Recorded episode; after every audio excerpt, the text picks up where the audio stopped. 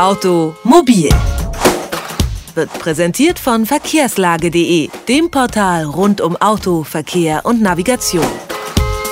Es gibt eine Faustregel, auf die sich Autofahrer schon immer eingestellt haben. Wer einen Unfall mit einem Radfahrer hat, bekommt als Autofahrer immer Schuld. Das liegt natürlich vor allem daran, dass hier ein sehr ungleichmäßiges Kräfteverhältnis herrscht. Ein Radfahrer kann einem Autofahrer einfach längst nicht so gefährlich werden wie umgekehrt. Umso überraschender kam in dieser Woche ein Gericht in Schleswig-Holstein zu dem Entschluss, einer Radfahrerin Mitschuld zu geben, weil sie bei einem Unfall keinen Helm trug. Warum dieses Urteil in Automobilclubs und unter Radfahrern so viel diskutiert wird, wird und welche Bedeutung es für den Straßenverkehr hat, das erklärt der Fachanwalt für Verkehrsrecht Martin Diebold aus Tübingen. Schönen guten Tag, Herr Diebold. Guten Tag, Balbold. Manche Urteile schlagen ja große Wellen und dieses ist offenbar eines davon. Was genau ist denn da eigentlich vorgefallen? Ja, der Sachverhalt ist relativ schnell erklärt. Äh, die Klägerin war auf dem Fahrrad äh, unterwegs. Dabei hat sie keinen Fahrradhelm getragen und als sie an einem geparkten Auto vorbeifahren äh, wollte, hat die Autofahrerin die Türe geöffnet. Die Klägerin konnte nicht mehr ausweichen, stürzte und äh, schlug so unglücklich äh, mit dem Kopf auf, dass sie sich äh, sehr, sehr schwere Kopfverletzungen, Brüche zugezogen hat, äh, weshalb sie für eine längere Zeit äh, arbeitsunfähig war. Nun würde man ja aus einem laienhaften Rechtsempfinden heraus wirklich sagen, wenn da jemand, der geparkt ist, die Tür einfach aufmacht, ohne äh, zu schauen, ob da jemand kommt, kann die Radfahrerin ja nicht wirklich was dafür. Warum soll sie jetzt mitverantwortlich gemacht werden? Das ist auch vollkommen ähm, richtig. Äh, der Radfahrerin wird nicht äh, der Vorwurf gemacht, äh, dass sie dort gefahren ist, äh, wo sie gefahren äh, ist. Es ist völlig unstreitig, völlig klar, dass sie beispielsweise den, den Schaden, den sie gegebenenfalls an ihrem Fahrrad hatte, dass sie den in voller Höhe ersetzt bekommen muss.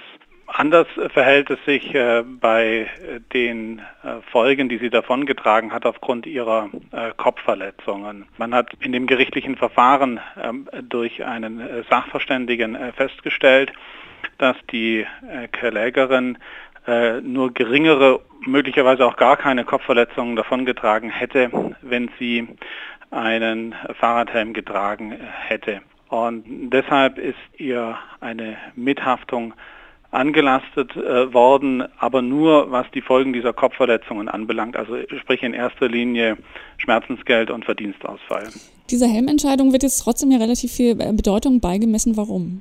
Diese Helmentscheidung ist äh, deswegen von besonderer Bedeutung, äh, weil sie soweit ersichtlich äh, die erste Entscheidung eines Oberlandesgerichts ist, äh, in dem eine Mithaftung für die Folgen von Kopfverletzungen bei Nichttragen eines äh, Helmes festgestellt worden ist. Äh, bisher ist die Rechtsprechung davon ausgegangen, es gibt keine Helmpflicht und äh, infolgedessen äh, kann es bei Kopfverletzungen auch äh, keine Mithaftung geben. das Oberlandesgericht Schleswig-Holstein hat konsequenterweise, weil eben andere Gerichte bisher anders entschieden haben, die Revision zum Bundesgerichtshof zugelassen und soweit ich weiß, ist diese Revision auch ähm, eingelegt äh, worden, sodass nun die höchsten deutschen Zivilrichter die Möglichkeit haben, hierüber zu entscheiden.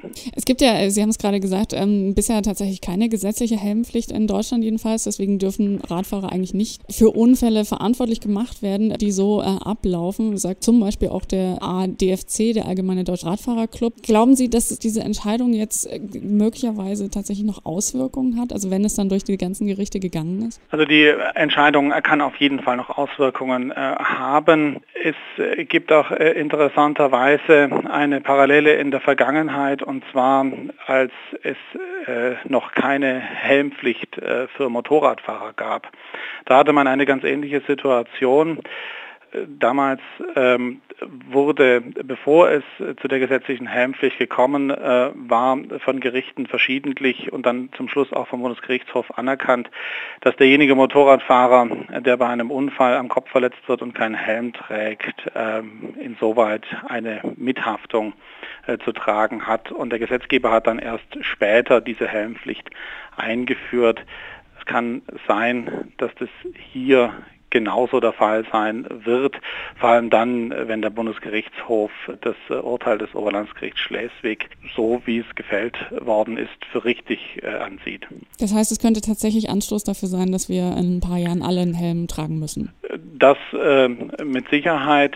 Man muss ja auch berücksichtigen, der Fahrradverkehr nimmt aus äh, den äh, verschiedenen Gründen zu. Ähm, früher war das eigentlich ein reines Freizeitgerät. Mittlerweile ist es ja ein vollkommenes Fortbewegungsmittel, um zur Arbeit äh, zu gelangen. Autofahren wird zunehmend teurer dank der Spritpreise. Das Fahrrad hat eine ganz andere Bedeutung heutzutage. Auch das Umweltbewusstsein ist ein anderes. Also es ist sicherlich mit zunehmendem Radverkehr zu rechnen, wenngleich ich die Kritik an diesem Urteil sehr, sehr gut verstehen kann. Also ich will nicht diesem Urteil unbedingt das Wort reden. Welche Schlüsse können oder sollten Auto- und Radfahrer denn vielleicht trotzdem ziehen aus dieser Geschichte? Naja, also interessanterweise äh, ist es so, dass Eltern von äh, kleinen Kindern, äh, die aber schon selber auf dem Fahrrad im Straßenverkehr unterwegs sind, sehr darauf achten, dass ihre Kinder Helme anhaben, während sie selber es nicht tun. Daraus kann doch zumindest der Schluss gezogen werden, dass es eine relativ große Akzeptanz dieser Fahrradhelme gibt. Immerhin mehr als die Hälfte der Kinder tragen diese Fahrradhelme, sodass ich mir schon vorstellen könnte, dass der eine oder andere auch äh, darüber äh, nachdenkt, jetzt so einen Helm sich anzuschaffen, zumal ja die Anschaffungskosten ähm, nicht exorbitant hoch sind, äh, auch im Vergleich zu dem Fahrrad, das er fährt. Und dadurch ein, eine gewisse größere Akzeptanz für diese Fahrradhelme ähm, aufkommt, wenn man auch weiß, dass man möglicherweise eben in einem gewissen Umfang mithaftet, äh, wenn es zu einem Unfall kommt, bei dem man sich schwer am Kopf verletzt. Das sagt Martin Diebold. Er ist beim Deutschen Anwaltverein und beschäftigt sich als Jurist mit dem Verkehrsrecht. Vielen herzlichen Dank, Herr Diebold, für das Danke Gespräch. Danke auch. Automobil. Jede Woche. Präsentiert von Verkehrslage.de.